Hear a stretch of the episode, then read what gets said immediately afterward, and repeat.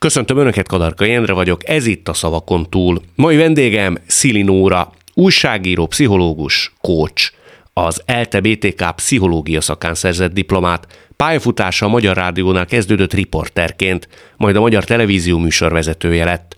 1998-ban szerződött az RTL Klub reggeli című műsorához, majd a TV2-höz vezetett az útja. 2008 és 2010 között a Reflektor TV-n 200 mély interjút készített ismert emberekkel, őszintén Szilinórával címmel. 2012-től a Life Network TV-n egy kávé Szilinórával címmel, szintén portrébeszélgetéseket vezetett. Ő következik. Ahogy azt már megszokhatták, még szertartásosan átnyújtak egy papírt aktuális vendégemnek, most Szilinórának. Ezen a papíron kifejezések szerepelnek, valamennyi, az ő életének egy-egy meghatározó személyére, nézőpontjára, fontos idézetére utal, nagyon remélem, hogy talányos fogalmak közé, vagy mögé rejtve. Azok kedvéért, akik nem látnak, csak hallanak bennünket, felolvasnám, hogy Szilinóra mely kifejezések közül választhat. Provokatív kérdés. Válvetve? Távszerelem. Korai ébredés. Csak is kifogástalanul. Útelágazás. Nem beszéd, de. Fokozhatatlan? Nagy levegő. Saját világ. Miért fontos? Újra megtenném. Szellemfi. Most nem utasd meg. Némi ellentmondás. Ne várj tovább. Survivor. Egy nap, félig sikerült. Azért van, amiről sejtem. Nem biztos, hogy jól.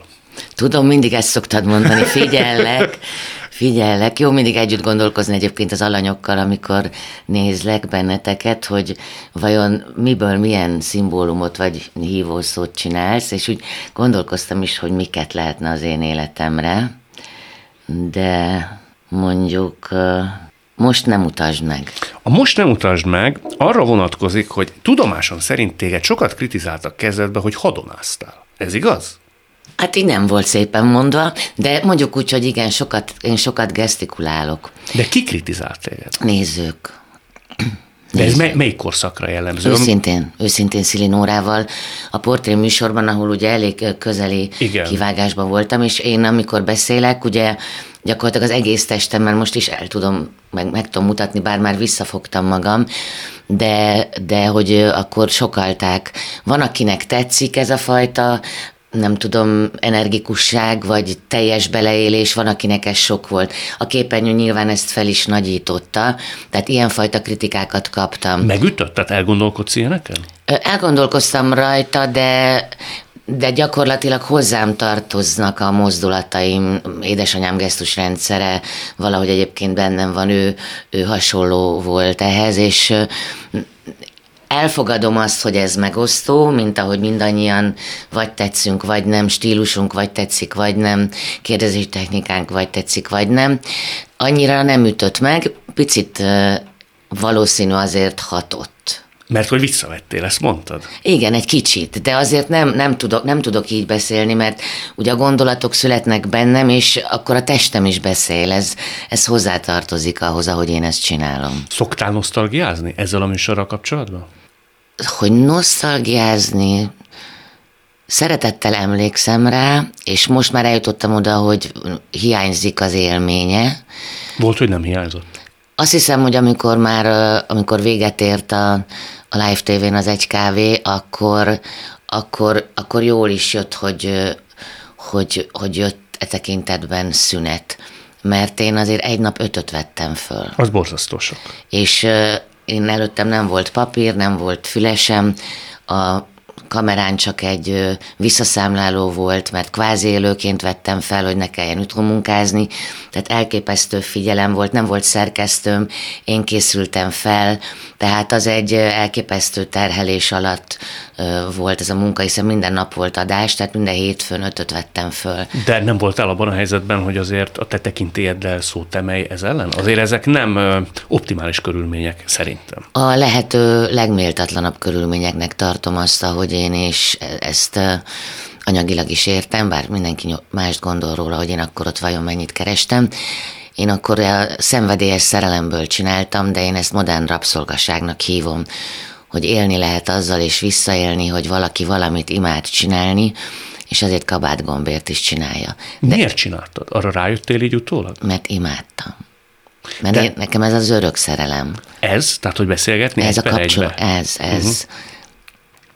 Én nekem olyan flashem van ott, és utána így a föld fölött jártam, ha jól sikerült egy beszélgetés, aminek a, az élményét ma is megtalálom másban, de az nagyon-nagyon intenzív volt, és nagyon, nagyon érdekes, mély kapcsolatok jöttek, vagy élmények születtek olyan ismert emberekkel, akikkel előtte nem találkoztam, de ha most összefutunk, akkor, akkor mindig megölelnek. Tehát, hogy valami ott, ott angyal szállt át sokszor a szobán. Melyik volt az a pont, amikor azt mondtad, hogy na, ezt velem már nem csináljátok meg? Volt egy tulajdonosváltás, és akkor már a Lélekbúvár című műsort csináltam, tehát ott már pszichológiai témákkal foglalkoztam, és akkor is azt akarták, hogy napiba gyártsak, de mármint, hogy minden napra két vendéggel, ötöt vegyek fel egy nap alatt, ugyanúgy nem kapok asszisztenciát, és ugyanannyiért. És akkor azt mondtam az illetőnek, aki ült velem szembe, egy friss pénzügyi igazgató, hogy látott-e már televíziós vagy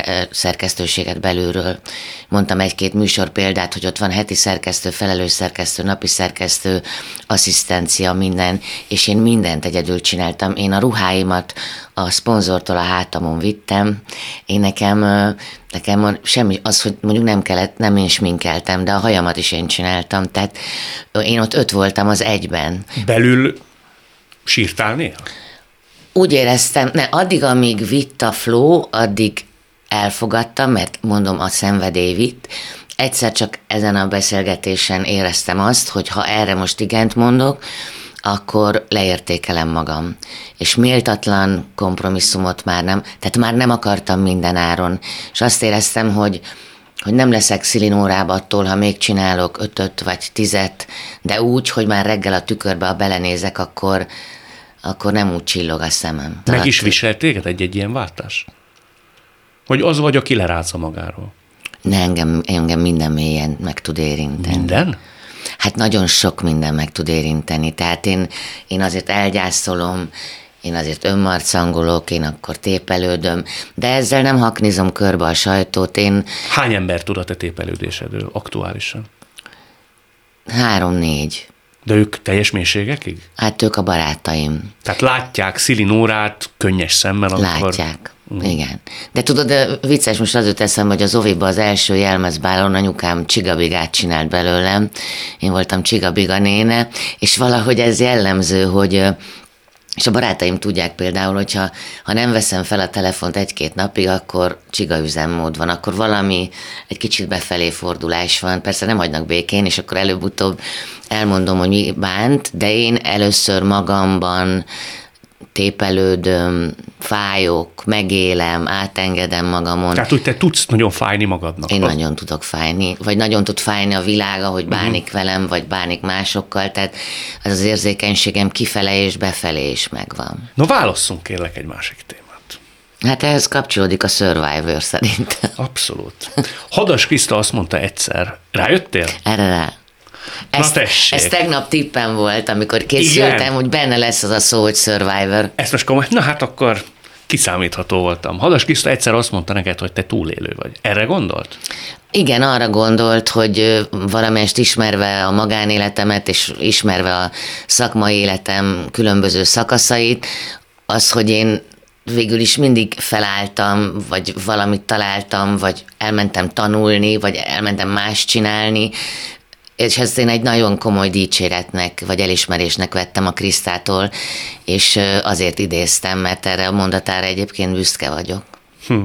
Melyik volt mondjuk a legnagyobb kihívást jelentő talpraállás szerinted? 2002. Amikor 2000-ben elmentem a TV2-höz, az osztálytalálkozót vettem át a Friderikus Sándortól, ő kért fel, azt a műsort egyébként nagyon jó nézettséggel ment, és utána gyakorlatilag kaptam még egy műsor, de azt levették, és eltüntettek a képernyőről. 2002-ben vezetőségváltás volt a TV2-nél, és nem hosszabbítottak velem szerződést, mikor már gyakorlatilag eltüntettek. És ráadásul akkor váltam, és akkor ment a frissen felépült ház a levesben, tehát a magánéletemben is, és szakmailag is maximálisan térdre estem. És ott voltam két kisgyerekkel, és akkor ott szó szerint feküdtem a padlón. Szó szerint? Szó szerint. Emlékszem, hogy a ház kövén feküdtem és sírtam, hogy mi lesz. Utólag visszanézve, pedig az a felállás, Endre, az az én egyik legnagyobb munícióm a tekintetben, hogy képes vagyok holnap is megküzdeni valamivel, hogyha ha valami mélység vagy kihívás jön. Mert hogy azt ott túléltem, survivorként, és az, hogy, hogy abból talpra álltam, hogy elkezdtem tanítani, akkor kezdtem el írni. Tulajdonképpen az, hogy a televíziós identitásom, vagy a rádiós identitásom kiszélesedett, és hogy ma sokkal több mindenhez tudok nyúlni, hogyha felkérés érkezik, azt ennek a légüres térbe kerülésnek köszönhetem. Mert hogy azt úgy kell elképzelni, ha csak kimerevített pillanatként ezt a padlót veszük alapul, hogy te ott semmilyen perspektívát nem láttál, sem szakmailag, sem magánéletileg, mondjuk rövid távon? Tehát azt mondtad, hogy itt most tényleg mindennek lehet, hogy vége? Igen. Az nagyon mély volt. Azt elhiszem. De megszólalt a telefonom, és elhívtak tanítani. Aztán megszólalt a telefonom, hogy nincs -e kedvem írni. És aztán elkezdtem ezt is nagyon nagy erőbedobással csinálni, és felfedeztem egy új világot. Tehát te ilyenkor kire haragszol? Magadra, a világra, a tévévezetésre, a volt férjedre, minden megfordul az emberben, amikor padlón van. Hát ebben a sorrendben, vagy fordított sorrendben, magamra is nyilván. Te ott mibe hibáztál? A TV2-nél abban, abban hibáztam, hogy amikor a Friderikus Sándor egyébként végig ott volt velem a szerződés kötésnél. Ugye hát az RTL-ben voltál egy menő arc. A reggeliben. A reggeliben, és a TV2 átcsábított, lévén, hogy Friderikus csinált azt hiszem 8 plusz 5 osztálytalálkozót, és ő már egy másik műsor, azt Igen, és egy nőnek akarta átadni. átadni. Így van. És é... téged ezzel csábítottak át Igen, és utána és napi talkshow ígértek. És a, a Sándor is, vagy a, a akkori vezető Tolvaj Ferenc azt mondta, hogy én most már megértem arra, vagy megérdemlem, hogy egy napi talkshow legyen, és azért azt hozzá kell tennem, hogy a hajnalozás gyönyöre, meg öröme, azért én fél négykor keltem, három négykor, hetente háromszor, amikor a Robival ezt csináltuk, és én nekem akkor a fiaim kettő, meg öt évesek voltak, és én nekem anyaként is hely kellett állni. Én lefogytam 48 kilóra, én annyira fizikailag kimerültem ebben a hajnalozásban egyszerűen, mert nem tudtam kipihenni magam, és a maximumot kellett kénekelni, hogy vágytam nyilván arra, hogy valami más lehetőséget kapjak, és az RTL-nél én megkérdeztem, de ők nem gondolkodtak bennem.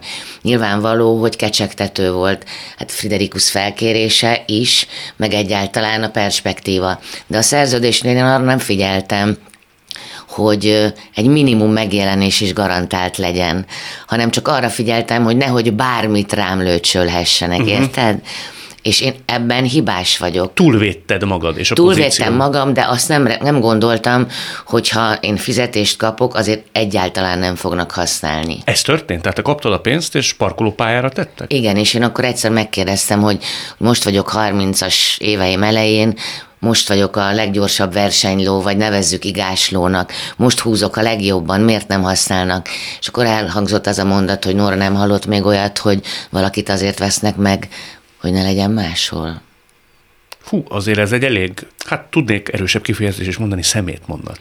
Hát volt egy bulvárlapban egy belső dupla oldal, az volt fölírva, hogy TV2 a sztártemető, az egyik fotó az enyém volt. Szívfájdító volt, mikor ezt megláttad. Hát ettől a mondattól én gyakorlatilag ott rájöttem, hogy kész. Tehát, hogy nem tudok mit csinálni, hiszen mindenhova engedélye lehetett elmenni. Sehova nem engedtek elmenni, se interjút adni, se, se, se. Tehát effektív megszűntem, csak az emberek jelezték vissza az utcán, hogy Nórika hova tűnt, és milyen választ adjak rá. Hm. Ez nagyon rossz volt. És úgy, tudod, az volt rossz benne, hogy én nem buktam műsorral. Tehát nem az volt, hogy valami orbitális szörnyűséget elkövettem volna az elmúlt 30 évemben, ami egy ciki formátum, vagy egy ciki megjelenés, vagy ciki viselkedés, privát vagy szakmailag. Tehát én ilyen szempontból azt gondolom, hogy a bátran bárkinek a szemébe nézek. Kellő önismeret birtokában is, szakmai önismeret birtokában is futhattam volna nagyobbat ezen a pályán. Így alakult. Gondol... Futhattál volna, vagy futhatsz? Azt nem látom most, hogy hogy ennyi idősen használnának valakit a képernyőn, ugye külföldön ez nem így van, de tudod, már a televízió nem is az a televízió, amiben Már a YouTube a jövő szent meggyőződés. Beleszerettem. Mm. És ott azért neked nyitott a sorsteret. Igen, tehát ott igen. most indult egy Miközben érted, a nézők sokfélék, tehát a korfában is sokfélék, végzettségben, gondolkodásmódban, értékrendben is sokfélék. Tehát szerintem a sokféleség a képernyőn elfér. Még egy mondat erejéig maradjunk, kérlek, meg tényleg kíváncsi vagyok rá, hisz mindenkinek kell készülni erre szerintem, aki a nyilvánosságban fokozottabban van jelen. És gondoltam, hogy ha találkozunk, hát ha tudsz erre adni valami érvényes választ. Mit kezd ki a képernyő nélküliség, akár csak időszakosan is, a pszichében, ha kikezd valamit? Szerintem olyan szempontból jó, ha az embert viszonylag korán éri, vagy érinti meg a kiszolgáltatottság szele, mert akkor viszonylag korán elgondolkozik azon, hogy ez a dolog bármikor véget érhet. De saját magában elbizonytalanodik? Két hónap után? Egy jó ember, már szerintem egy, egy, egy, egy, egy józan ember, az elkezd gondolkodni önmagán, és nem csak kifelé mutogat. Uh-huh. Tehát nagyon sokan hajlamosak a rendszert, a világot, a mindent, mindent hibáztatni. Igen. Én egy nagyon komoly önvizsgálatra próbálnék sarkalni ilyenkor mindenkit, mint ahogy én is megtettem. Ami nem egy önmarcangolás feltétlenül, hanem annak a megnézése, hogy hogy ki vagyok én, és mire vagyok én alkalmas, vagy predestinálva, vagy milyen lehetőségek állhatnak még előttem, és mit kell tennem azért, hogy méltó legyek arra, hogy ezek a lehetőségek az enyémek lehessenek. Ezért kezdtem el 40-es éveimben képzésekre járni. Tehát én nem azt gondoltam, hogy Szilinóra itt van negyed évszázados, mit tudom én, milyen tapasztalattal majd kapkodni fognak értem, hanem én gondoltam, oké, okay, van egy pszichológus diplomám, múlt századi, kicsit pókhálós. Van ez a fajta érzékenységem, talán hitelességem, amit a mi interjúk révén, mint képet talán megrajzoltam magamról, még ha megosztó is, de sokak számára mégiscsak szeretni való volt. De hát azt éreztem, hogy ez hiányzik a 21. századi tudás.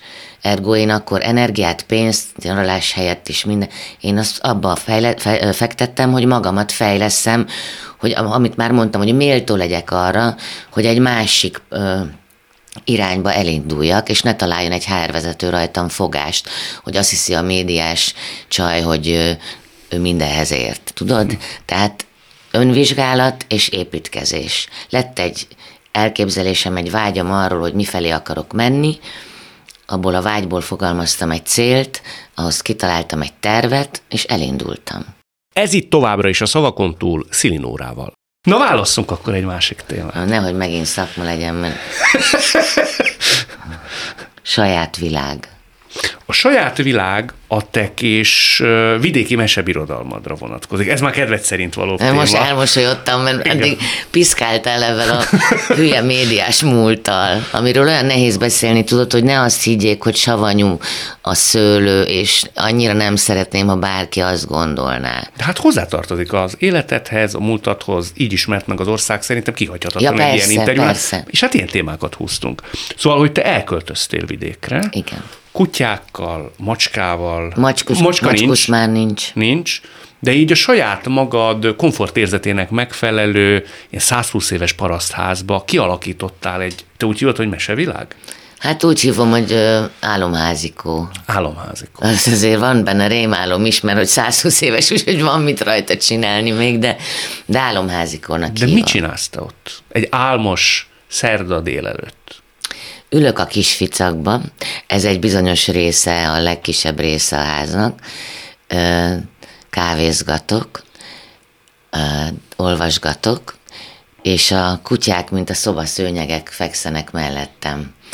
Vagy ott dolgozom, vagy készülök, vagy most már van, akivel scrabble vagy beszélgetek, vagy kuncogok, de elképesztő békéje van. Uh-huh. De a béke benned lett korábban, és így kerültél oda? Vagy ez a hely hozta meg a békét? Vagy az a valaki hozta meg a békét? Ugye öt éve most már, hogy kiköltöztem, én nagyon sokáig bérelt ö, sorház részben éltem a fiaimmal, mert a vállás utáni nem tudtam igazán egzisztenciálisan talpra állni, és ezt bár nem gondolták sokan, de ez tizen éven át így is volt. Ez a bizonyos 2002-es vállásról Igen. beszélünk. És amikor a fiaim már nem igényelték a napi logisztikát, a mama taxit, a nem tudom, tehát már mindenki egyetemista volt, akkor éreztem, hogy léphetek. Tehát, hogy, hogy egy saját kuckó kellene, és akkor elkezdtem keresgélni. Nyilván ennek vannak anyagi korlátai, és én parasztházat kerestem, mert valahogy az volt így a vízióm, hogy egy ilyen tornácos házikót találjak.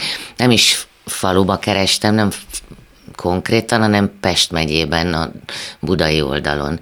Képeket, képekre kerestem rá, és így találtam Csobánkára. Ez azután volt, hogy az egyik fiad, amikor elköltözött, talán a második, akkor állítólag azt mondta neked, hogy mama most már kezdj el élni? A második fiam most költözött el egy fél éve csak. Akkor ez az első? Az első fiam már nem költözött ki Csobánkára. A második fiam mondta ezt, igazad van, akkor, amikor elment egyetemre. Azért az úgy szíven ütött, nem? Az, az nekem egy, az nekem egy csodamondat volt. Miért? Mert azt a szeretetet éreztem benne, hogy azt szeretné, hogy boldog legyek. Hát biztos, hogy ez volt. És hogy, hogy, hogy rólam is szóljon az élet, mert tudta, hogy mit toltam végig éveken át.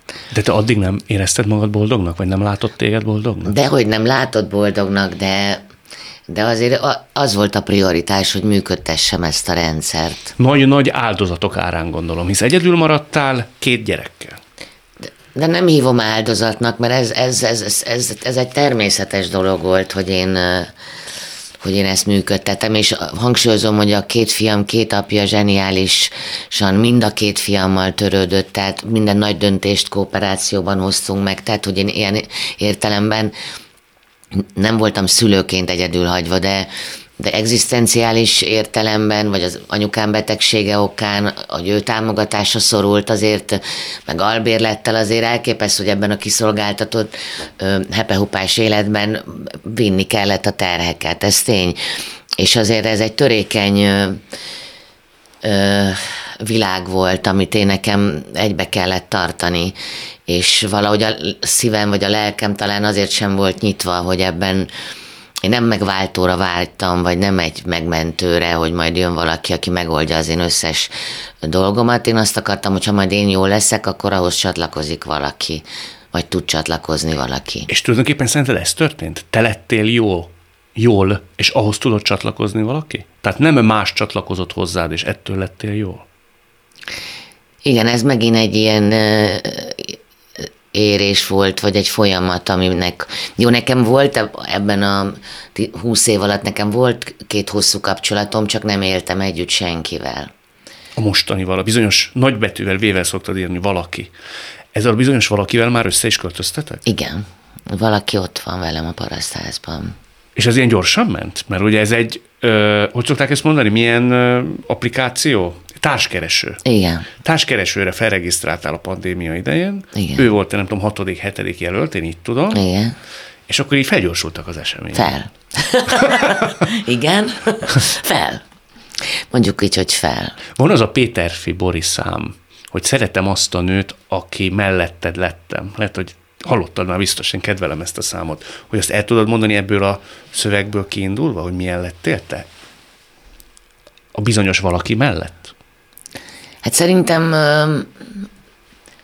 elő tudott jönni belőlem az a fajta játékosság, vagy huncutság, vagy bohókásság, ami a női mi volt egyik lényege, amit nyilván az alkotó, teremtő, színpadra menő, nem tudom én, könyvemutatókat csináló, nem szeretem a dolgozó, hivatását gyakorló nő, én mondjuk a humorom az elő tud jönni, de de a huncutság, vagy a, az, az, az, az, nem. Ez a fajta nőiességem életre kelt, és ezt nagyon jó átélni, persze. Igen, csak hát megint ugyanaz a hogy életre kelt, és ezáltal tudott ő csatlakozni. Vagy ő keltette életre? Is, is szerintem. Tehát mm. nézd, most kifolytak a könnyeim a fiam kapcsán, vagy a mondata kapcsán, nem akarok itt könnyezni, de akkor, amikor a Ugye anyukám 2019. május 1-én ment el, az előtte lévő évek azért nekem nagyon megrázóak voltak, én napi kapcsolatban voltam vele, nekem ő én és felelősséget is vállaltam sok mindenért vele kapcsolatban, akkor nekem a, az idegszálaim teljesen le voltak kötve az aggódásban, a, a félelemben, a, a mindenben. Akkor eljött, a gyászév még lesetelt, jött a pandémia, ahol térdre estem teljesen egzisztenciálisan, hisz egyik napról a másikra nem volt munkám fél évre, de nulla, nulla.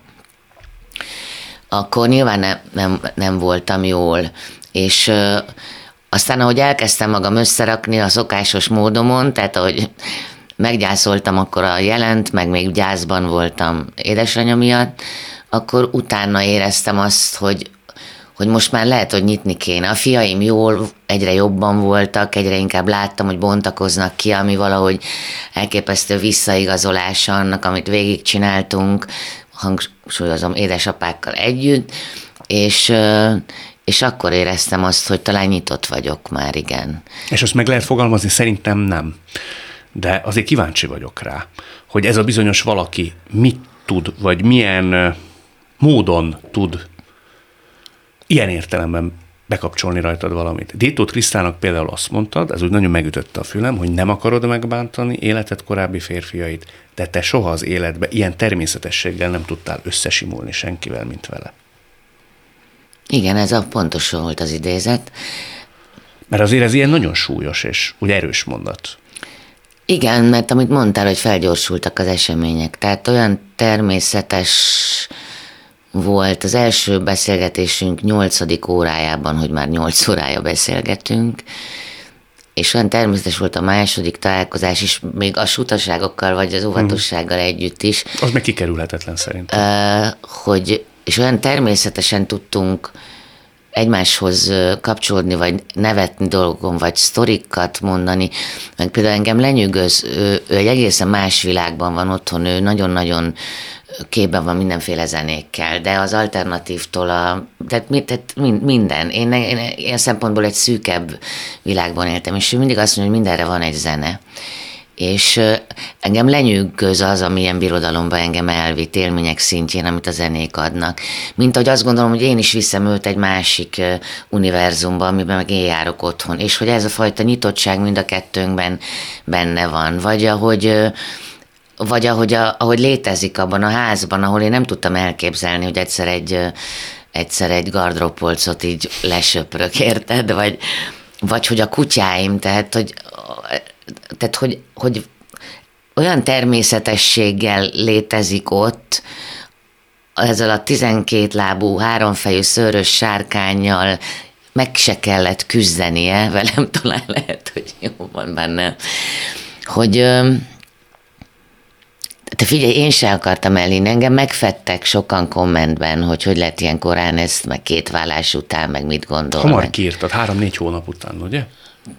Egy hét után. Ezt most egy hét után kiírtad? Egy hét után. Már a hármat se tartottam volna. Vagy két hét után. Azt a Figyelj, neki. Endre, nem tudom, azt éreztem, hogy akár mi lesz, de hogy egy ilyen élmény adathat, ezt nem magam miatt írtam ki, hogy emberek tudjátok ezt rólam, nem találtál az interjúkban nagyon... Magán nagyon... jellegű dolgot nem nagyon. Férfiakkal kapcsolatban nem sokszor nyilvánultál meg. Nem, tehát a magánéletemet én óvom, most is igyekszem. Hanem valahogy megéreztem azt, ami egyébként megtörtént. Nem tudod, hogy hány levelet kapok nőktől, hogy én vagyok a remény. Hogy sikerülhet. Hogy igen. Te mindvégig bíztál benne? Igaz lelkedre. Erre. Tehát, hogy egyszer nekem még lesz egy olyan, akire azt tudom mondani nagy tével, hogy társam. Igen. És ezt mit táplálta?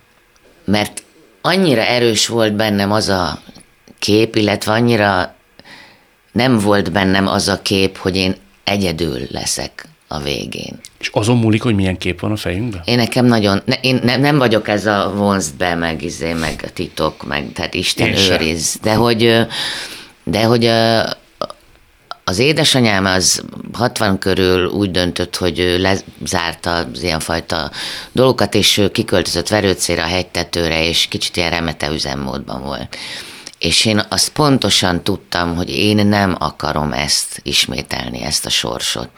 Tehát én szeretek kapcsolódni, én játékos ember vagyok, én, én, én cirimiris vagyok, én bújós vagyok, én, én igénylem, hogy szerethessek. Tehát én, én, én egy ilyen szempontból az a határozott nők képzete, ami van sokakban, az van, de én szeretek lágy lenni, gyengéd lenni, esendő lenni. Igen, csak most szerintem két dolgot említettünk. Én, te arról beszélsz, hogy nem leszel egyedül, ami az én megfigyeléseim szerint nagyon sokszor megszámlálhatatlan kompromisszummal jár. És van a másik fajta dimenzió, amiről te beszélsz, ami egy ilyen elementáris egymásra találás, amikor a kompromisszumok megtétele már nem is tűnik alkunak. Már más gondolok a kompromisszumokról, mint 20 évvel ezelőtt.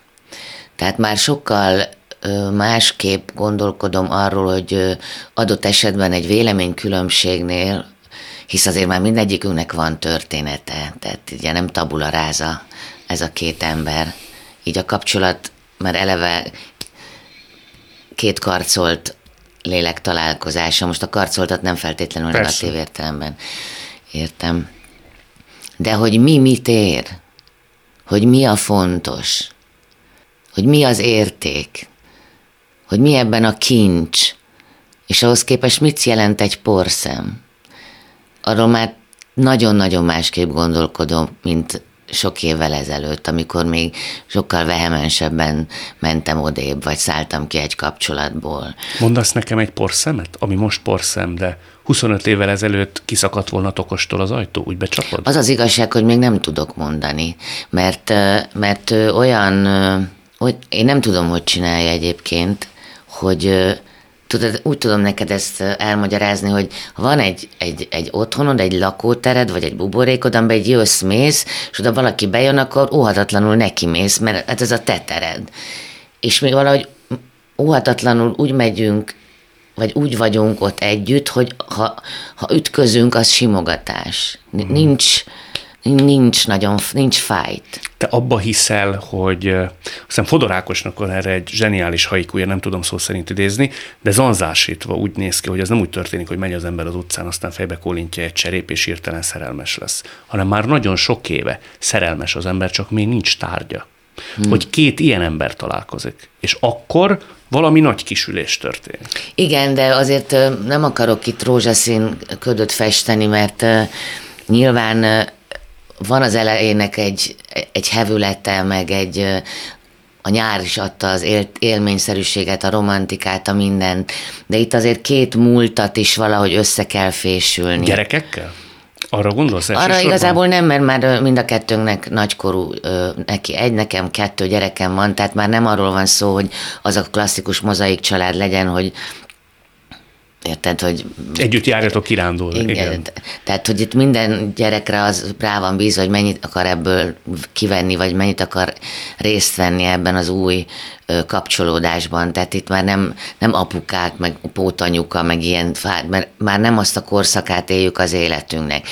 De, de nyilván össze kell fésülni a múlt hozadékát, hogy az jól tudjon egy új csatornában találkozni a két élet, és abban biztos lesznek véleménykülönbségek, hogy én mit gondolok, hogy ő mit hogy csinált, vagy csinál, vagy ő én, én hogy. Tehát én nem feltételezem, hogy itt nem lesznek diskurzusok, de direkt nem mondok veszekedést, mert, mert ami még nem hangzott el most már nyolc hónap alatt, hogy hang, hangos szó nem volt. Tehát, hogy mindig mindig mindenről beszélünk. Én, én nekem ez ugye mániám eleve, és ebben ő partner. Most már nyolc hónap sikertörténete után meg lehet ezt kérdezni tőled, hogy ugye elmondtad ugyanebben az interjúban Détot Krisztának, hogy te 20 évig nem éltél férfival előtte. Nem voltál te betolva nagyon? Mert azért az egy elég nagy váltás. De, de, de ez meg De komolyan mondom, ez nem tudom, egyszer csak ott volt. Egyszer csak az én kezem elindult, és lesöpörte azt a bizonyos polcot a gardróbban. Uh-huh. Tehát, hogy egyszer csak késő estig volt ott, aztán egyszer csak ott aludt, aztán egyszer csak, tudod, aztán egyszer a kis fogkefe, meg egyszer csak, nem tudom, aztán egyszer csak együtt mentünk kutyát sétáltatni, aztán tulajdonképpen most a második napon már vacsorát főzött, és, és ott én nem tudom, én így hagytam átélni a jót magamnak. Nem kezdtem el árgus szemmel figyelni, hogy hol kössek bele. Figyeltem őt, meg a társkeresőn is én, ugye a nők, amikor kérdezik, tehát én iszonyú sokat kérdeztem mindenkit, aki potenciálisan megjelent, mint érdeklődő. Tehát én azért a kérdéseimmel nagyon sok mindent feltártam egy férfi értékrendjéből, világszemléletéből. Hát azért mind a ketten tudjuk, hogy a kérdések révén sokkal több mindent megtudunk, mint amit a másik sejt adott esetben. Tehát valahogy nem idegenként találkoztunk, mert bizonyos alapvetések már megvoltak. És nem unatkozunk. Az a legfontosabb. Az én szerény véleményem szerint. Bolond kirándulásokat csinálunk. Tartottunk BKV napot. Az mi? Csak Csobánkán felültünk a távolsági buszra, bementünk Pomázra, Pomázon felültünk a Hévre, bementünk a városba.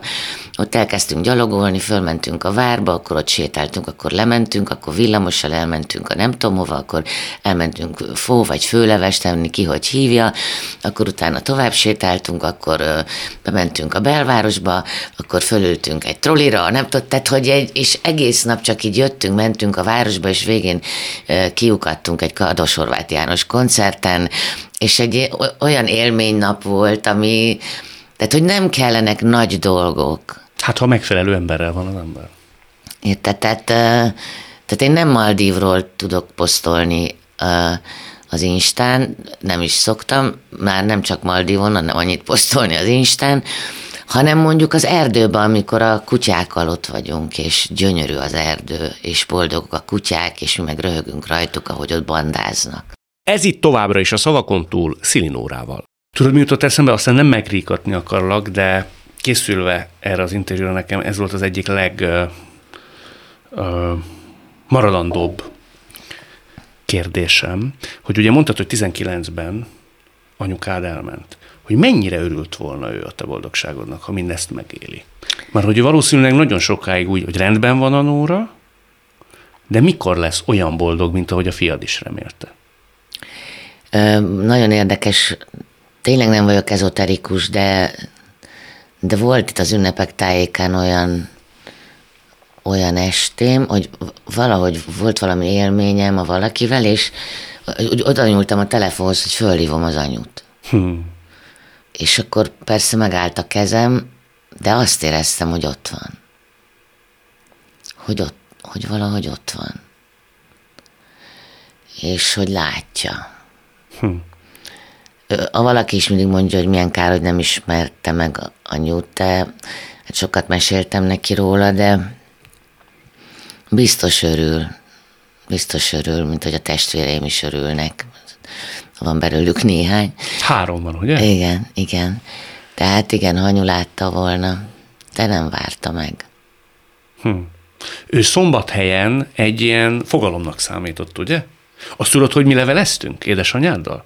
Ő rám írt, hogy az ő, ő, a te anyukád, és nagyon kedvel engem, és hogy egyszer találkozzunk. Több levelet is váltottunk, és mindig elsikkadt a találkozás.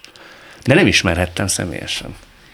Rád írt Kósa Olga? Abszolút. Többször, több levelet is váltottunk. Istenem. És mindig mondta, a Szili Nóra anyukája vagyok. Több, több levelet igen. váltottunk, és sajnos kimaradt a találkozó, hogy elsikadt, meg el is tűnt aztán ő a vége felé az internetről. Hát mert igen, mert betegeskedett nagyon. Hát élvezted volna vele a találkozás, igen? egy végtelenül szórakoztató, humoros, tájékozott, bohém nő, nő volt, tehát, és nő maradt végig. Tehát elképesztő, elképesztő csaj. Ti olyan szoros szimbiózisba voltatok, hogy az nem is biztos, hogy olyan, olyan egészséges volt. Biztos, végig. hogy nem. Biztos, hogy nem. Tudod, amit az ember azt hiszi kamaszkorában, hogy az tök jó, hogy az anyukája barátnője. Uh-huh. És aztán felnőtt fejjel, vagy némi pszichológiát tanulva rájön, hogy ez nem, ez nem jó, mert egy anya-lánya viszony az másról kell, hogy szóljon, nem, nem feltétlenül arra, hogy, arról, hogy az anya maga mellé emeli a gyerekét, és adott esetben olyan terheket is rárak, amit egy 17 éves vagy 20 éves lélek még nem bír el. Mert hogy neked kellett sok esetben tehermentesíteni őt a gyerekek kapcsán. Amiért, amiért én nem tudok rá követvetni, hiszen az ő élethelyzete akkor azt követelte, hogy rengeteget dolgozzon, és ott voltunk négyen, hát ki az, aki ebben őt segíteni tudta, mint a nyolc évvel idősebb, már mint hogy én első szülött. Akkor se haragudtál rá? Nyilván nem mindig volt kedvem a korcsolyapályára kivinni a kisfugomat, amikor éppen rendezvum lett volna, vagy cigölni bal egyről jobb egyre oviba, nem tudom hova, amikor mentem volna, nem tudom én, teázni, vagy meleg szendvicset enni a többiekkel. De ez volt az én életem, én, nekem ez volt a természetes. Tehát nyilván visszanézve rá, vagy amikor a saját gyerekeim neveléséről gondolkodtam, akkor, vagy az ember beleássa magát ennek az irodalmába, akkor akkor úgy monitoroztam azt, hogy hogy is zajlott az enyém, és abban azért mi volt, ami talán nem volt ideális, de pont tegnap Bánki Györgyel volt egy zseniális beszélgetésem, és azért ő is kimondta, mint hogy a Vekerdi is kimondta, Isten nyugosztalja, imádtam őt is, hogy, hogy nincs olyan szülő, amelyik nem traumatizálja valamelyik vagy valamennyire a gyerekét. A kérdés persze, hogy mennyire, de nem lehet tökéletesen csinálni, elég jól kell, vagy próbálnánk csinálni, de mindenhol becsúszik gigszer, nincs tökéletes szülő, egy tökéletes szülő mellett szörnyű is lenne felnőni, hiszen egy gyerek hibázásokon keresztül tanul, hát emberként kell felnevelkedni, amiben pedig benne van az, hogy adott esetben nem minden sikerül. Szóval én nem akarom az anyut utólag simfelni ezért, nem lenne igazságos tőlem, de tény is való, hogy ez a szoros barátnői kapcsolat, ez, ezt nem javaslom azoknak, akik ebben vannak. Tehát maradjanak anyák, vagy maradjanak lányok, és az mindig egy szülő-gyerek viszony legyen. Tehát ti mindent megbeszéltetek, amit egyébként más nem biztos, hogy megoszt az édesanyjával vagy a lányával? Uh-huh. Olyan értelemben, olyan mélységekig. Igen, igen. Igen, és azt, az nem biztos, hogy egy 17 éves lánynak mondjuk egy vállás fázisában mindent tudni, az, az, az, az tudja ő hova rakni, vagy hogy egy férfi kép hogy alakul egy, egy cseperedő női lélekben, hogyha ha a családjában tapasztalja azokat a dolgokat, amiket én átéltem. Neked ki volt, a, a szellemfi egyébként erre vonatkozott, hogy ki volt, milyen volt a te apaképed? Mert ugye apukáddal nem volt szoros a viszonyod. Nagyon korán elváltak, másfél éves voltál. És kaptál egy nevelő apukát, aki 18 éves korodig kísért téged. És ha jól értem, akkor a másik három testvéret például már ebből a házasságból igen, származott. Igen, tehát együtt cseperedtünk, tehát mi testvérek vagyunk. Igen. Tehát neked elsősorban ő az nem. apakép? Nem. Nem, ő olyan csalódást okozott, hogy nem. Tehát igazából nincs. Illetve a nagyapám. Nagyapám. Tehát az édesanyám édesapja, nagyapa, hogyha ha a nagyapa nem lett volna, akkor nem tudom, mit gondolnék a férfiakról. Mert ő milyen ember volt? Milyen férfi volt? A nagyapa egy délceg, még ilyen varott bőrcipő, tudod, a klasszik, valaha főorvos, aztán körzeti orvos volt, nagyon korán megőszült, fehér haja volt, elegáns volt, nagyon szeretett engem, voltam az első unoka, iszonyú sokat sétáltunk, mesélt nekem, bőben éltek, Bükkfürdő mellett, és mindig jött a, a helyi plébános, egy másik pap, ott volt nagyapa, meg a nagymamám, és tarokpartik voltak, és én még kicsi lányként nagyon sokat voltam ott, és ültem az asztalat, és hallgattam a felnőtteket. És az egyik papbácsi volt a mesebácsi, aki mesélt nekem, meg volt a sétabácsi, aki sétálni. Hm.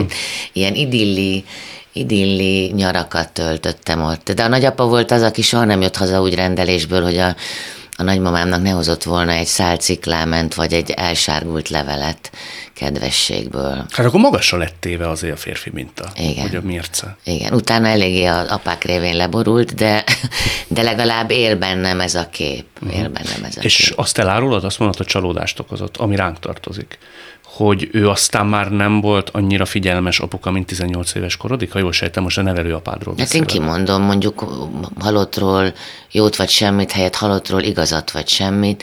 18 éves koromtól kezdve a nevelőapám soha az életében nem keresett, soha az életében nem kérdezte meg, hogy mi van velem. 14 évig nevelt, és apának szólítottam, és az utcán elfordította a fejét, és a köszönésemet se fogadta szombathelyen.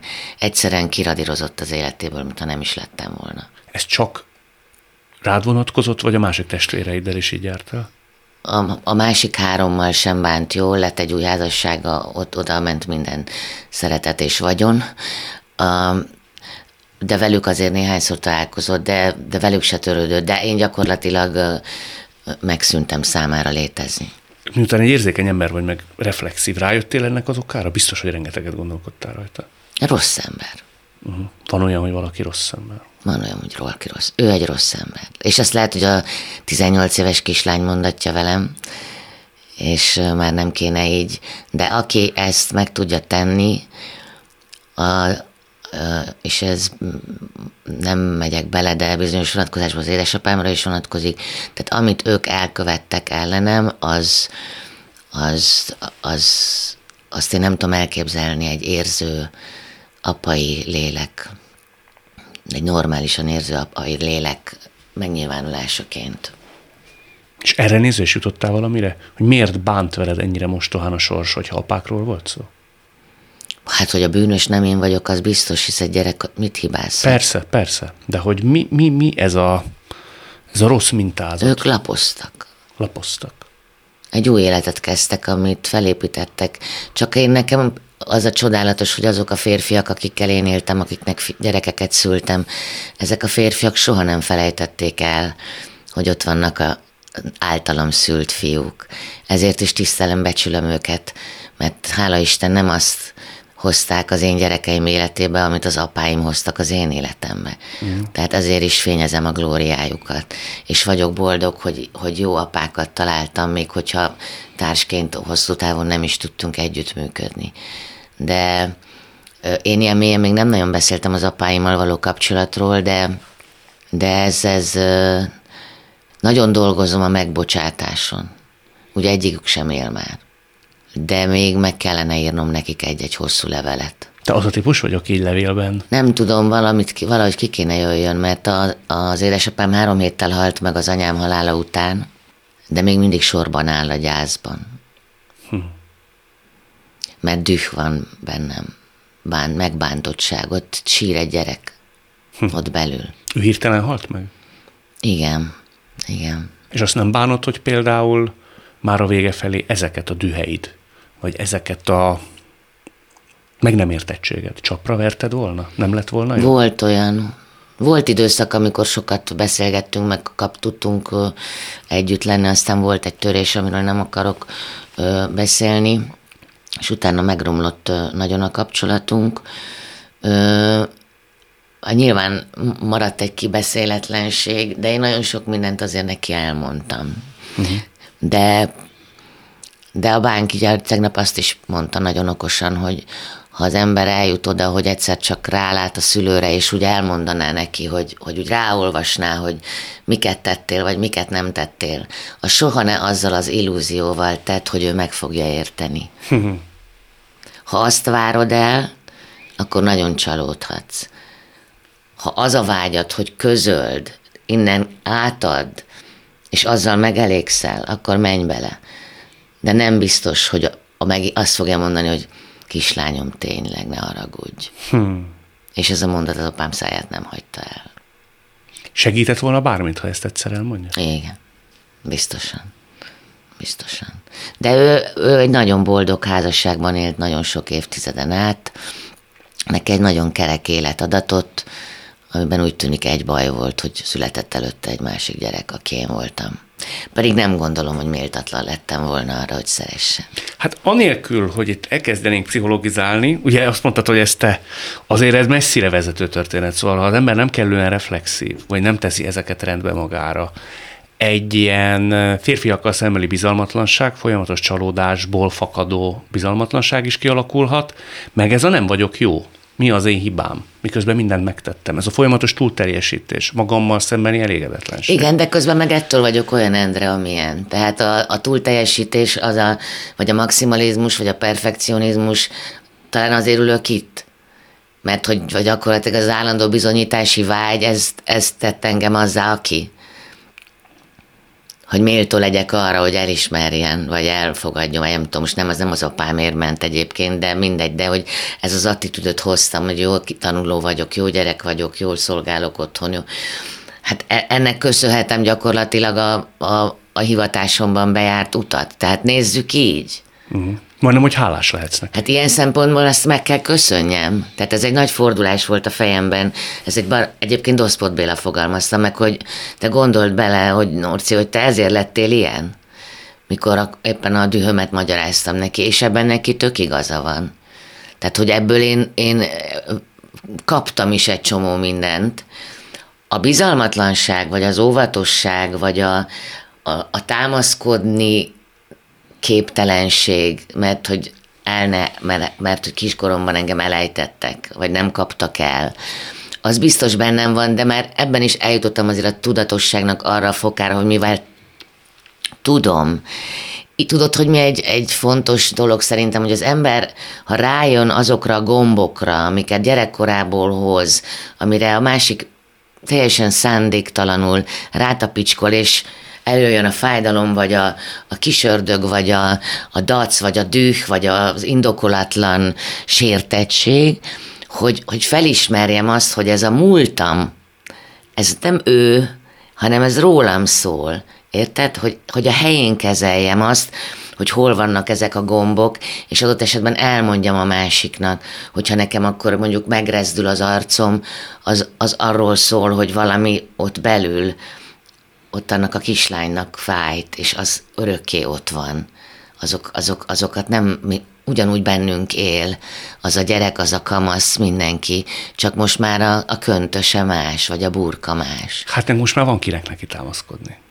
Meglátjuk. Figyelj, ez meg, tehát, az, tehát én azért nem az a naív lány vagyok, aki azt most azt hiszi, hogy a lottó jött, nem tudom, vagy mi, vagy bármikor, bármi bárhogy alakulhat. Lehet, hogy az ember nem lesz egyszer okos, vagy ő nem lesz egyszer okos. Azt tudom, hogy a szándékunk az, hogy vigyázzunk arra, amit megtaláltunk egymásban és közösen. Én igyekszem ezt a kincset óvni, és de ha ennyi lett volna, mint ami most adatott, akkor is azt akarom sugározni, hogy van remény, mert van ilyen élmény, van ilyen találkozás, létezhet ilyen élet, vagy megélés, vagy uh, huncutság, öröm és béke. Hát tartson ez akkor sokáig ebben a mesebirodalomban, vagy mesevilágban. Nagyon köszönöm. Én is köszönöm szépen. Picit túl mélyre mentünk. Nem baj az. De, ezt végig gondolom. De már hiába. Így jártam. Így jártunk. Nagyon köszi. Ez volt a mai szavakon túl Szilinórával. A műsort nem csak hallgathatják, de végig is nézhetik. Iménti beszélgetésünk hamarosan már látható lesz YouTube csatornámon is. A mai adás létrejöttében köszönöm Árva Brigitta, Rózsahegyi Gábor és Lantos Dániel segítségét. Találkozzunk jövő szombaton és vasárnap itt, a Klubrádióban. Viszont hallásra!